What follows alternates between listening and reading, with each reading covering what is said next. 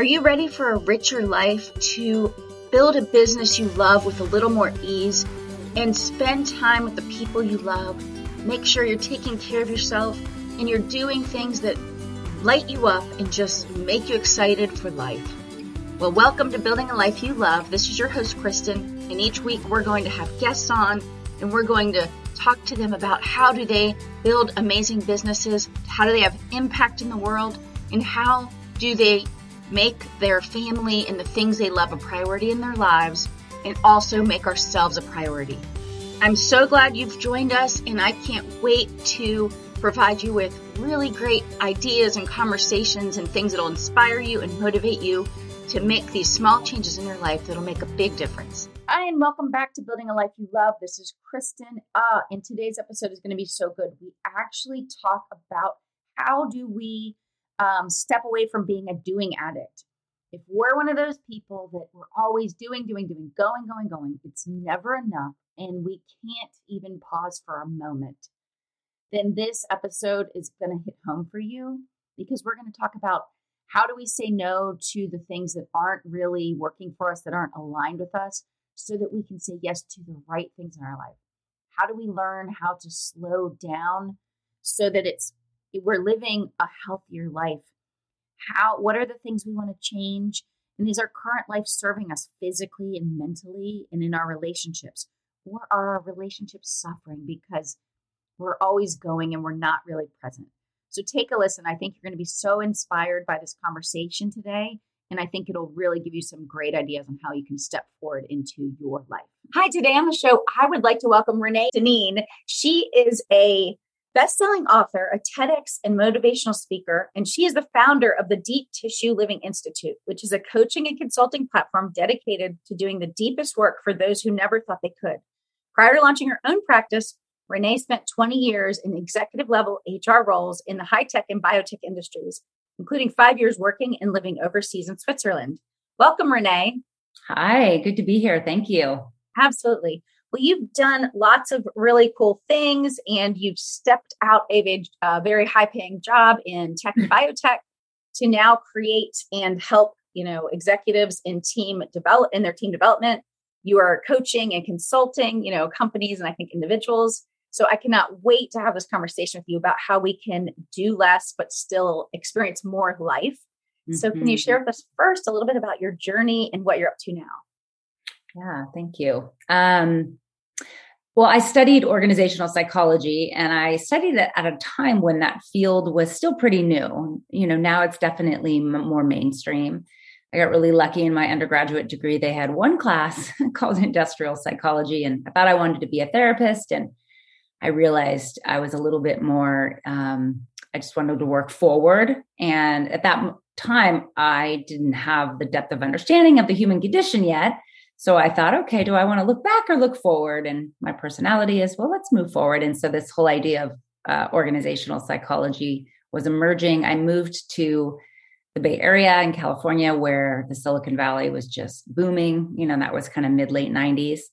And I fell into this world where, you know, organizations were finally waking up to the power of healthy humans and seeing what role they could play in creating cultures and processes and systems and roles that really enriched a person's life overall. And so that still inspires me to stay in this field, but at the time was new. Um, and people were starting to say it wasn't enough to show up just for a paycheck. So I fell into that industry first high tech and then biotech. And I spent the last 15 years when I was working on the inside there. And I loved what I did. Um, I love the human condition. I've been studying human behavior actually since I was like preteen. My parents were really involved in the self help world at that time and mm-hmm.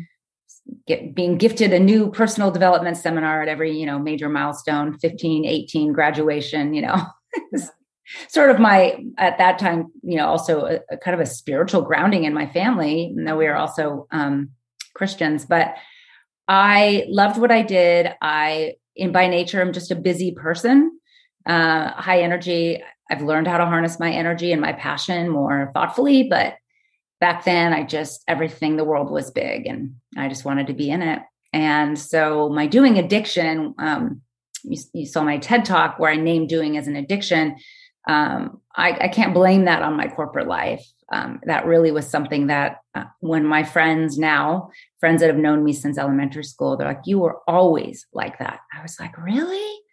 Just bumping from one thing to the next and, you know, tasting everything but not savoring much. And mm-hmm. you know it was all about the next kind of doing high whether it was an experience or a goal or so it fed me and I, and I identified with my ability to get things done. And it served me financially um, intellectually uh, experientially. I saw the world. I lived overseas. So you know from the outside in it looked good and it looked like a life of my choosing and until it wasn't and I was a you know working mom. I was an expat.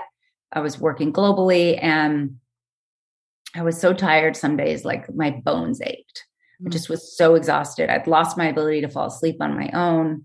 We, I had two young children, and we were living overseas. That actually was um, kind of the first intervention in my life. Was when we moved to Switzerland because they don't work in the same way that we do.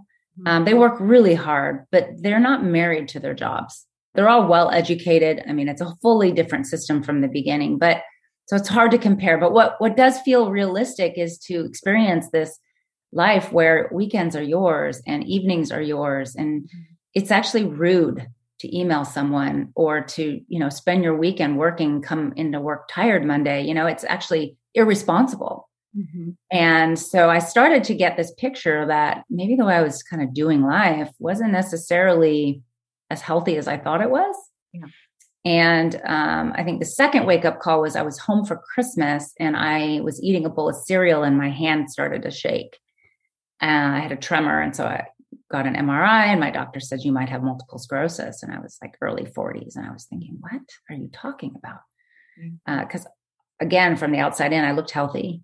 And um, thankfully, it wasn't. I had a stutter, I had a tremor, and it was all stress induced. And so my years of of not sleeping and just adrenaline rush after adrenaline my adrenal system was shot my nervous system was shot my kids at that time now were about five and seven and i was missing it and i was starting to feel sad you know like and regretful and even though i loved what i did so i moved back to the states and about a year and a half later i left and uh, started my own coaching consulting practice. So that's sort of my story up till then. And maybe in the rest of our conversation, I can talk about why that wasn't as easy as it looked and what I did with white space and all the other things I've learned since. And, you know, what I would say today, I'm still in recovery. I still have to very thoughtfully choose uh, what I say yes to, what I say no to. And I have to still consciously choose presence over perfection and being overdoing and relationships over results and all the things. Um, so. Oh my gosh, so good. So, how long ago was that that you stepped out of the um, biotech and tech industry into doing your own thing? Uh, t- October 2015. Okay, all right, yeah. So let's see, what is that like? Seven years, about? Six, yeah, six-ish coming in. Yeah, October will be seven, which is crazy because it it just anyway, life life is fast. Yeah. And so tell us about that. So I think, you know, basically you left that career because you just realized it wasn't serving you in any not other than maybe the paycheck, you know, the price tag you were getting wasn't serving your health, your mental health, your physical health. It wasn't serving your family environment, maybe that, you know, how you really wanted to live. So I'm assuming that's kind of why you stepped out of it. Was it also because you started to have this desire to, you know, make your life look different, but also your the type of work you did? Like, were you starting to realize you wanted something different there? Yeah, you you kind of nailed the two reasons I left. Um, and both of them, by the way, were sort of gray. You know, I was like, is that a reason to leave? Right? Like, is that mm-hmm. really a reason to leave? Because actually, I still loved what I did. So, from the work perspective, I I do a lot of what I did, but instead of doing it in one organization where you have to live with all of it, including its dysfunction and its expectations and all of that. Um, I wanted to work in different industries. I wanted to work, I wanted to put my stake in the ground more deeply around women in leadership. I wanted to um, come back to my roots. My, my, I have a double major psychology and communication with a minor in um, uh, well-being wellness, and I, I wanted to come back to that premise that I was kind of really rooted to as well. I just has kind of forgotten how to model it myself, which was, you know, this whole healthy, balanced life. And I mean, that's what organizational psychologists should be striving for. But in the context I was in, I would I was so far gone and they were I don't, you know, again, I, I, have no blame. They were amazing to me and I still work with them and I adore the humans I met. I wouldn't trade any of it. But it just for me at that time, I, I needed such a drastic shift in how I lived my day to day life. I just couldn't stay. And I also knew as an org psychologist, most of us do go out on our own and start our own, you know, if we if we can, we start our own practices, we do writing, speaking. And so I knew I could. I knew I could make a living. Yeah. Um, so yeah, it was a little mix of both. Yeah. And a mix of naivety. yeah. Well, I think bit, we need a little bit of that to start something new, don't we? That's right. It was not without fear. Um, but I would say, I, I think not one single day did I ever regret it.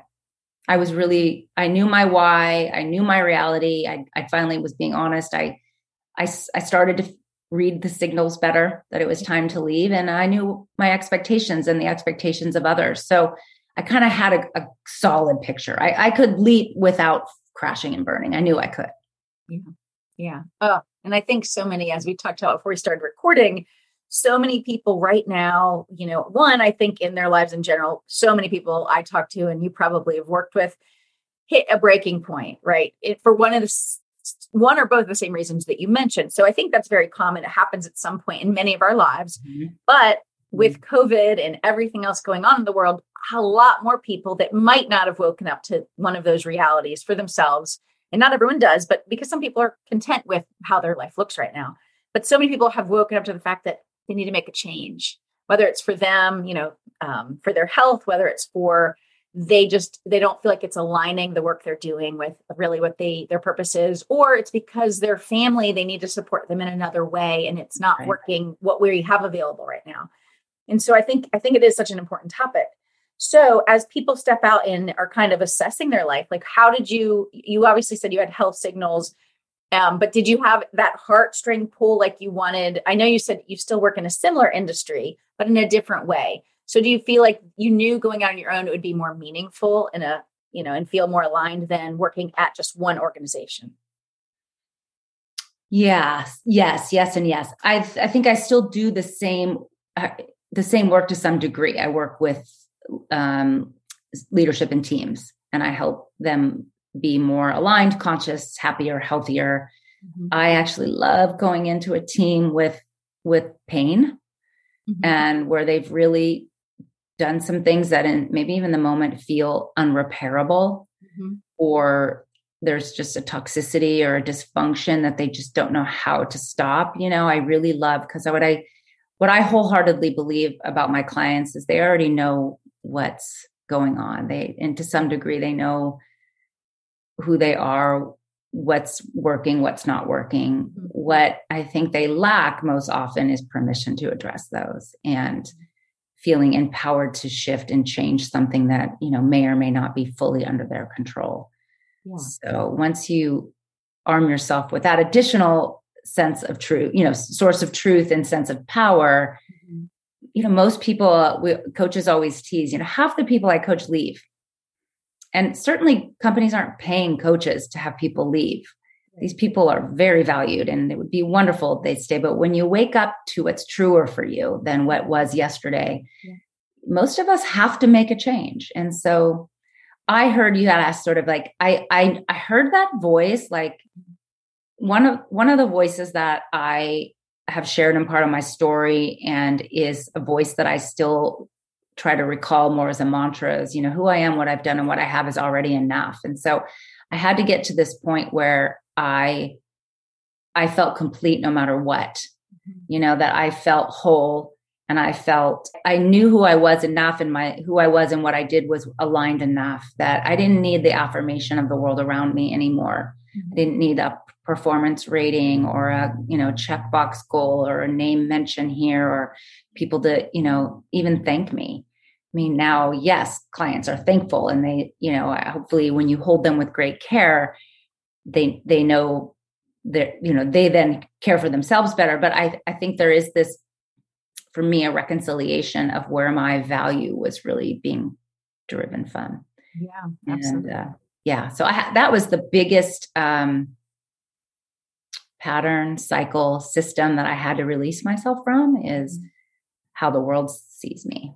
Mm, ah, absolutely. Because most of our lives, we are identified by our role or our title. And so when that's taken from us, right, it's, yeah. or, or not, not that it was taken from you, you decided to step out of it, but I'm saying, so that is something that most of us at some point go through, which is something's now gone, whether we chose it or not. And we have to realize that, like you just said, we are a whole person, it, regardless of all the different identities and roles and titles we have or have had in the past and that we're moving into. Yeah. Mm-hmm. Yeah, and the voice was quiet, but she was consistent, thankfully. Mm-hmm. She, I mean, she always said, You'll leave eventually, and eventually wasn't in my 50s. You know, at the time I knew it would be sooner than that. But what I couldn't hear, I kept turning the volume down on was who I would be without those things. And um, trusting that I was already that person. Like I didn't need to do anything. Yeah. I just needed to see her a little more completely and cleanly, you know. Mm-hmm. So, and when I did, then I was like, okay.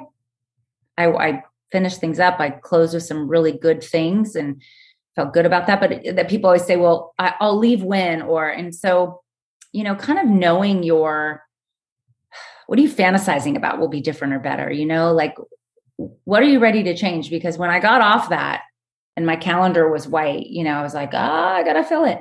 And fill it with what, you know, and fill it with the same stuff, like those things that check you know keep me either in check or sort of like oh good job or fill them with things that really deliver true value coming from the person that i am uniquely designed to be. And um, so my husband always said that first year they said how's renee doing? You know because i always saw me just busy and gone and in and out and yeah she's good I, you know she's at like her fourth retreat i had to get super quiet i mean i just couldn't I, I thought i woke up on a monday right and hi, oh my God, I'm not in these meetings and I don't have these set things and I have a new calendar. And, and I was like, what the heck am I going to do? Like, what does it look like to be of service still in this with a white calendar? Now it's not white anymore, but you know, at the time it felt pretty open.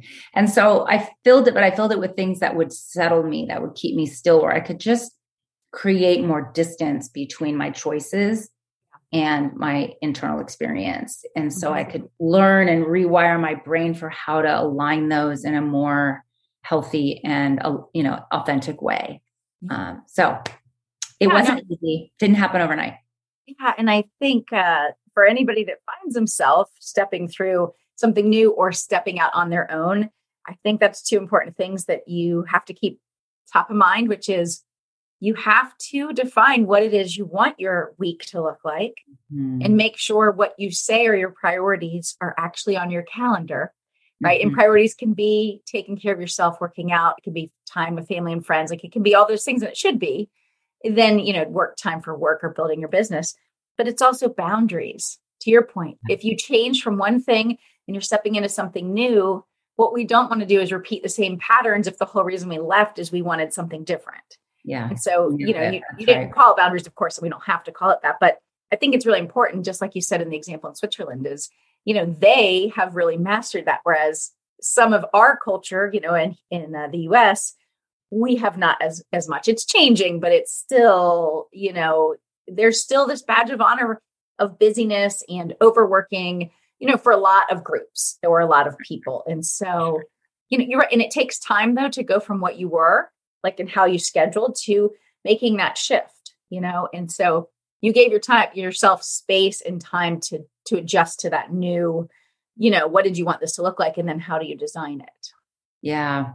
I wish I, I you know, I, you have me thinking, which I haven't really thought about. What were those little sort of new habits that I put in place? Mm-hmm. And color coding is one. Like, you know, my family is pink on my yes. calendar, and so like, yes, if you open my calendar, you know, it mm-hmm. wouldn't just be like look at I have all week free. I'm going to go for a walk and cook a new recipe and right. it'd be awesome. And sometimes I do that, but like tomorrow I'm going wine tasting with 10 girlfriends and yeah, no problem. Like right. and all of us, I was like, how is it that I, we sent this out a month ago and all 10 of us could go. Right. So the world is changing, thankfully. Yes. But I think, you know, there is this like, as I look at it and yellow is sort of for my podcasting and my writing and my sort of just kind of message and movement work. Mm-hmm. And another color is for like the stuff that pays the bills that I still love. And I still get myself saying yes to things. Sometimes I'm like, why did I do that? Yep. Um, but I see it through and I try again. Right. I it's part of my four steps. Like last step is okay, there you go again. Next time, choose choose it differently. So, but I, I think there is this sort of like new new set of practices. The other thing, and my business coach I had a year or two ago said, "Why are you so stuck on this twenty hours?" Yeah. Um, and not that she was uh, kind of invalidating it, but she she did think it was sort of too too rigid. Mm-hmm. And for me, it wasn't. I was like, nope, 20 hours of paid work, 20 hours where I'm on the hook to something that I committed to, but isn't necessarily freedom. Right. And I want to do it. I'm doing it out of choice. But for me, that's very different than being free. And so I just said, well, 20 hours, that's what I kind of need to live this great life that we live and not, um, because I also like to, we love to travel and, you know, do things like that. And so, yeah, you do, you need money. that's, uh, I don't want to be unrealistic with that. But I think there's this like 20 hour balance like but i will take like the whole month of july off or half of april or you know most of december and so i figure out a way to weave it in but in general i'm also working instead of 60 to 70 i'm working 20ish yeah. yeah. well and i think and you can keep reassessing and i think that was sort of you you mentioned earlier it's permission but you also have to just reflect back you know each week or each month like hey what worked well this week what what do i mm-hmm. have in place that's working well and what's not. Like you said, if you need to up the income, you might need to do more, you know, some more hours. If it's that you're just really unbalanced with, you know, time with people you love and things you care about and creativity, then maybe you need to pull the nozzle back down a little bit. So the nice thing is you work for yourself or you're a consultant or whatever it might be. You have the flexibility for, like you said, to take off this other month because you can put things in place to have that work done or not take on a new client or schedule, you know, podcast out you know, or writing or whatever is further out, you know. So yeah, I love Absolutely that. right. Yep. So why don't we, while we're still uh, talking and we have time for a little bit more, let's talk a little bit about this idea of, um, like you said, your TEDx talk, authentic in action. And if you just find you're doing too much, kind of what's the pitfall of that? And what is, how does it look different if we can actually change that pattern? Yeah. So the name of my talk is Authentic in Action um, Undoing the Doing in a Do Crazy World.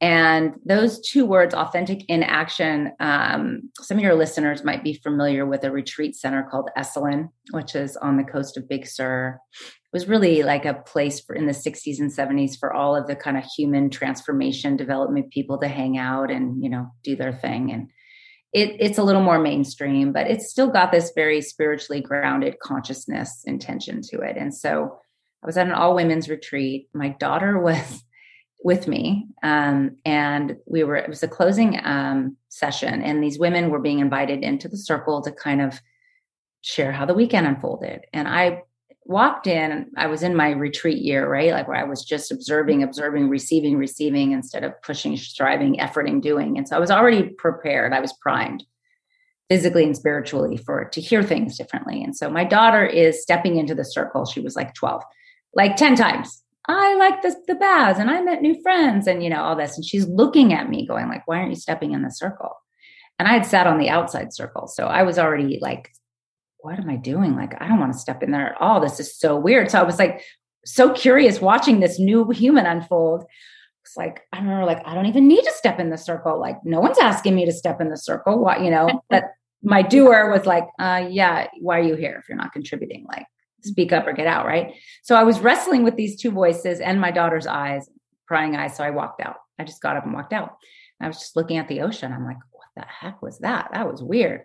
And then those words came to me like authentic in action. That sometimes the most authentic thing to do is to do nothing, to just wait, to just to receive, to just download, to just pause. And so that became a kind of two word inspiration for a new set of practices for me. And that was like my chapter two of my since I've been out. I think I'm on chapter three now. I'm ready to go in chapter four, but yeah, chapter one was that year of like, oh, who am I without all that? And how do I really embody this new energy and this new set of, you know, this clarity that I now have about who I am and how I want to show up. And then year two was like, okay, how can I sustain this? And mm-hmm. so yeah, so that those were the words. And um, and then I always wanted to do a TED talk, and it would be easy to say, wasn't that just another thing to do? And I get that. But authentic action is the goal. And authentic action is choosing. I chose to do that. And it not only um, was an accomplishment and something, I really felt like my message could be a movement and that I wasn't the only one suffering. And I was seeing doing addicts all around me. Everywhere I looked, all of a sudden I'm like, there's another one, there's another one. And and so I, my talk really became a way for me to study this idea of my own doing addiction and, and also keep me in recovery. Because when you put it out on a TEDx and you know over a half a million people watch it, you better better stay course, stay the course. Right. Yeah. So um, and then you ask like, how do you know if you're a doing addict? I mean, I have all sorts of motivators for my doing. I, I did lay out five different types of doers: mm-hmm. supporting doer, achieving doer, avoiding doer, controlling doer, and perfecting doer. Mm-hmm. Just by the words, you you get a feel for the reasons why we why we stay stuck in that spiral and that addiction. If and by addiction, I was really thoughtful. I'm like, I don't want to be casual about that word, but I talked to a lot of addicts of different kinds, and they said, Did you have control of your choices? No, I didn't. Was it destroying your life? Yeah. Did it take you down? Yes. Mm-hmm. Um, and so um, it was it is an addiction and i'm in recovery. So and lots of reasons. And some people say oh my god I, all five i'm all 5 mm-hmm. um, and i believe that can be true. And some of us like it's one it's our perfection our need for it to be right to have it be perfect our need to control not let others in not let not wait for others to you know do it their way. So there's all sorts of good valid reasons that if you your first step is you look in the mirror and say oh my gosh i'm a doing addict and here's what it's taking. Mm-hmm it's now starting to take more than it gives, then you can really start start the journey of the undoing. Mm, so good. Well, yeah, and it's much like you know nowadays we even call. I mean, and most of us have it. A lot of us have an addiction to being on our phone too much, right? Mm-hmm. In other words, we we if we even have a moment of boredom or a moment of like, you know, I'm just waiting in a line, we all go to our phones and do something, and you know, sometimes it might be productive, like we're reading or, but the point is, is they say the average person, I think, picks up their phone is it like it's over 2000 times a day right at this point. And uh, so I, but there's a lot of addiction going on in the world right now. And a lot of it is you know we're numbing ourselves or like you said we're trying to fill some need we had or how we were taught to grow up or how we were perceived to have value. There's mm-hmm. all these things around it right? Um and they're real and i say that too like yes. i i am not underestimating how hard this might be because i'm yeah no i think it's out, just, you know and we have to you brought it up so well, which is we have to be aware of what what's uh, what's good in our lives, what's beneficial, what feels good, and how does it is it serving us, and what isn't, or at some point is it no longer, you know? And if that means it's because we're working too much or we're we're never satisfied with, you know, so we're doing more, we're we're saying yes to more, then we can realize, hold on, maybe maybe this needs to change even just a little bit, right? It can it's a process, right? Like anything yeah. else. But what yeah. about that? You one other thing I want to talk about. You talk about the um, how do we do nothing but manifest everything? So can you just talk? I know it's obviously related to what you just said, but is it would you add anything to that that might um, you know be beneficial to the listeners?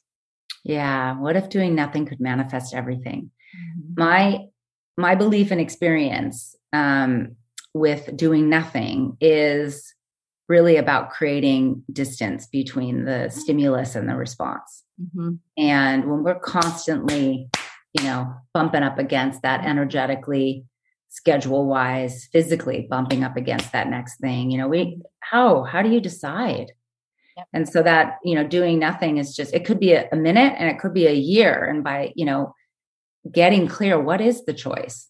Yeah. What is this thing? And if I say yes to this, what do I say no to? And being willing to be with those chirping noises that we're all pretty, I have met very few people that love to just sit in silence, you know, and just, yeah.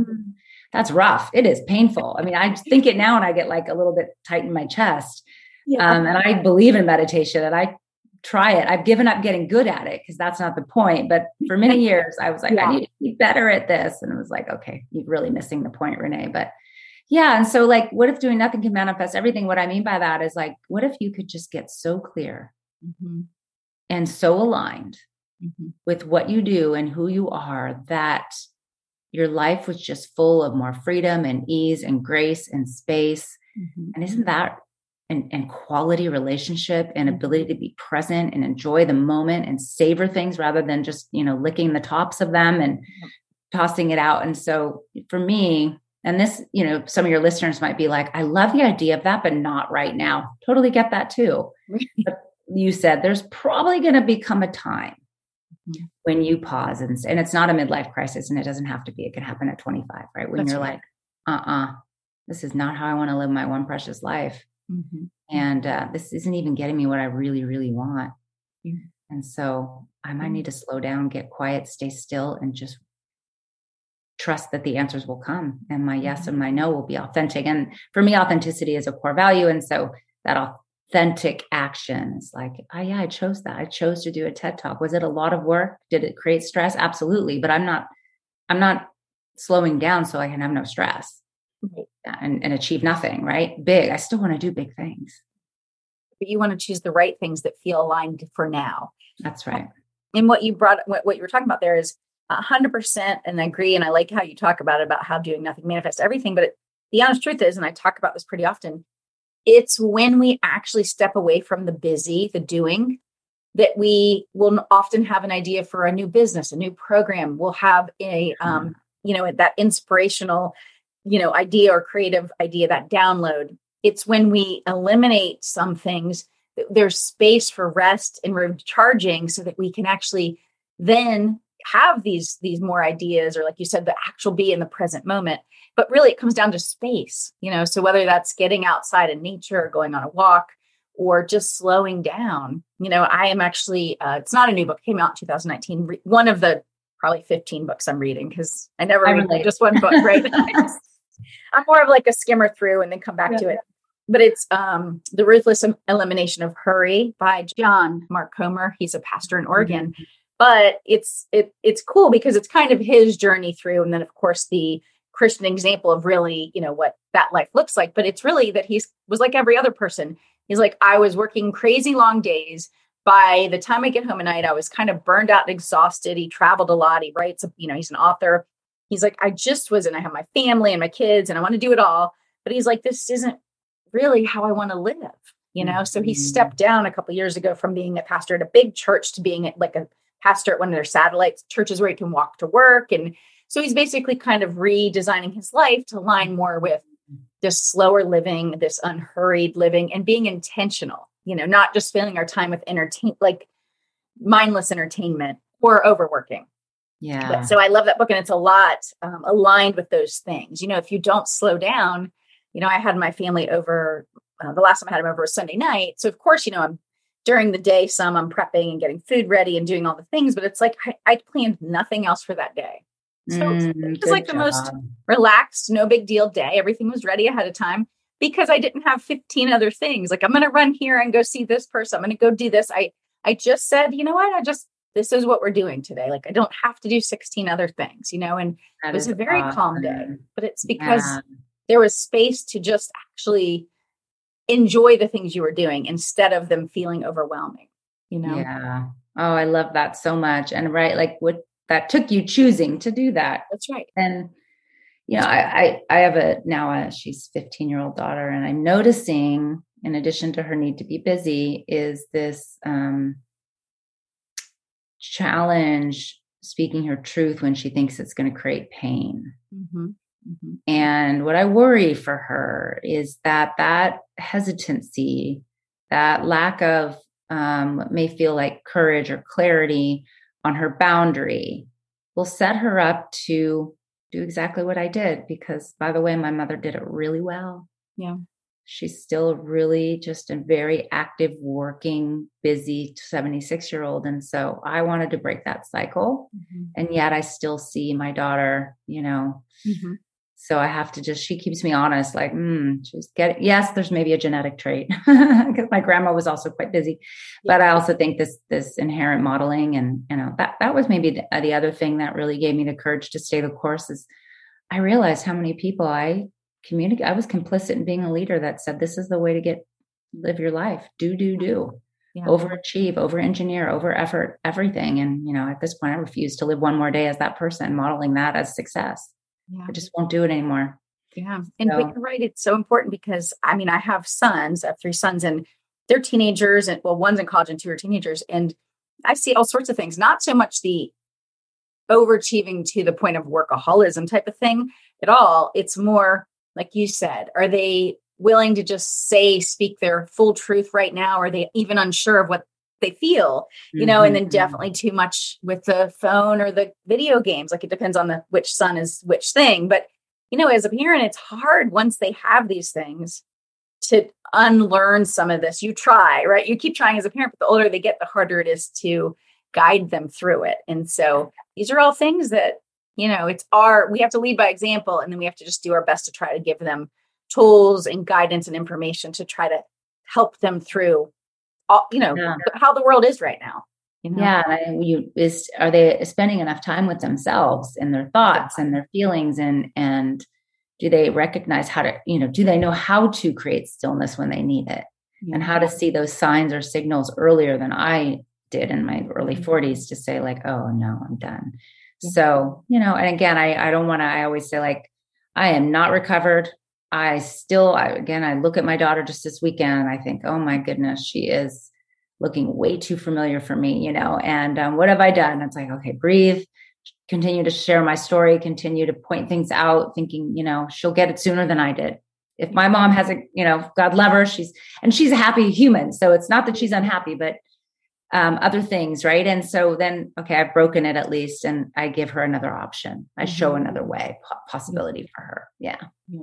Awesome. My son is so mellow. I'm like, thank God for him. He's like, whatever, so easygoing, yeah. and you know. That's awesome. So let me ask you any last just words of encouragement or tidbits you'd like to share before we wrap up and find out how people can connect with you? well, if you're resonating with this conversation and you're wondering, you know, oh, what's that first step? If, if that awareness has happened, you already achieved the first step. Mm-hmm. So that's the hardest looking yourself in the mirror and saying, uh oh, what have I done? What am I doing? What undoing needs to happen. So you're already there. Um, you know, the second step is just starting to play with different ways to show up. And, you know, if not you, then who? And if not now, then when? And only you know if the urgency is there to break this this addiction and, and show up in the world in a different way. But you are already equipped. And when you're ready, the, the, the methods will show up. Hmm, I love that. Yeah. And the only thing I'd add to that is, you know, and I talk about this a lot because I'm so passionate about it, but if we could all just get a little more curious and we could wonder a little bit more, you know, what would this look like? What would I do? How could this be better? You know, but if we just start asking ourselves more questions that would have a positive answer, you know, like what do we really want? You know, and then get, get real about yourself. You know, I say that because so many of us spend time with other people. Sometimes we forget or we put push away what we actually enjoy or what we like you know? So sometimes i tell people learn more about yourself date yourself like have dinner by yourself. I mean most of us have enough people around that we we never would have to do that but i've done it before. I was at a conference by myself out of town or you know whatever reason. But once you got used to that you're like wow. Or just shopping. If you always went with girlfriends or, or you know went with my spouse sometimes you're informed by they're like oh i like this but really like that and you're kind of like mm-hmm. oh okay sometimes, right? Not always, but I say, well, what if you were by yourself? What would you pick? You know, and so I think we just have to be careful to not let people and things around us to inform and change our choices for what we truly want. You know? Yeah, absolutely. And as parents of our children, yeah, yes. how how how is that unfolding? Yeah, I, I just you say that, and I think they're the ones now in my life the most, more than coworkers. Yay! Yes. Um, but I, you know, do as I do as I do or do as I say. Yeah, yeah. absolutely. For sure. So tell me, Renee, how can people connect with you and learn more about everything that you have going on now online? Thank you.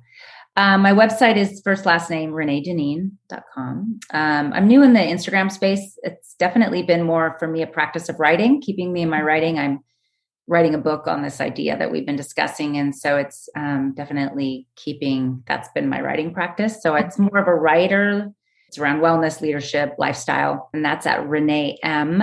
Deneen, at Renee M. Deneen. And I have the Deep Tissue Living Institute is building out a platform. I have a deep tissue living leadership program that's coming. I have a soulful mastermind for working mothers that's launching in the fall.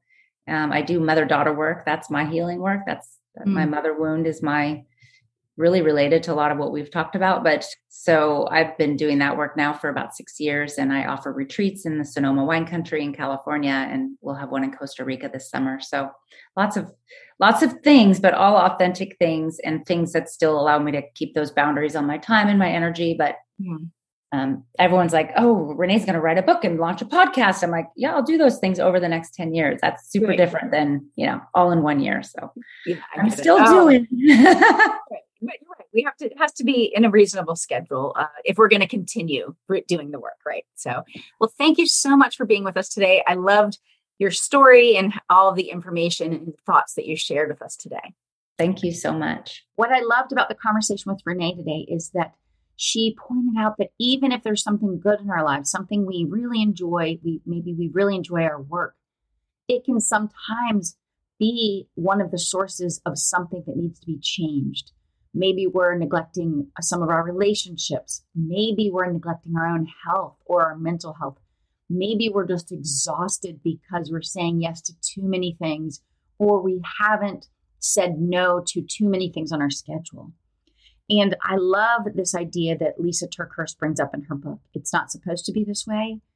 And she's talking about walking through a hard season or a season that's just too much. And I just love the visual that this gives because I think if we find ourselves just, you know, burning the candle at both ends, or we're just worn out, we're, we're burnt out, something needs to change. Or if we've gone through a hard season, a diagnosis, a death, a separation, a divorce, you know, something hard with one of our children, it's hard to just show up just like we did the day before. And usually that's because it's an indicator that we need to make a change in our life. And we need to get really clear on our priorities and what it is we need right now. And so this is what Lysa TerKeurst says. Yes, I had stood long enough in the sun without all the props and the pretensions of dressing up on an outside that is hurting on the inside. And that's when it occurred to me that if you get desperate enough, you'll go all in with living slow for a while. You'll quiet down all the no- outside noise so God's voice can become the loudest voice in your life. Now, I realize none of us can quit life when life falls apart, but we can quit some things. And she says, When you suffer, slow becomes necessary. Slow becomes good. One of the best parts of the season of suffering for me was a life that doesn't require shoes. When you live slow for a season, the sun has access to the parts of you normally covered up by everyday put ons. Oh my goodness. I think that's amazing. Uh, and I think, where is it that we can slow down just a bit?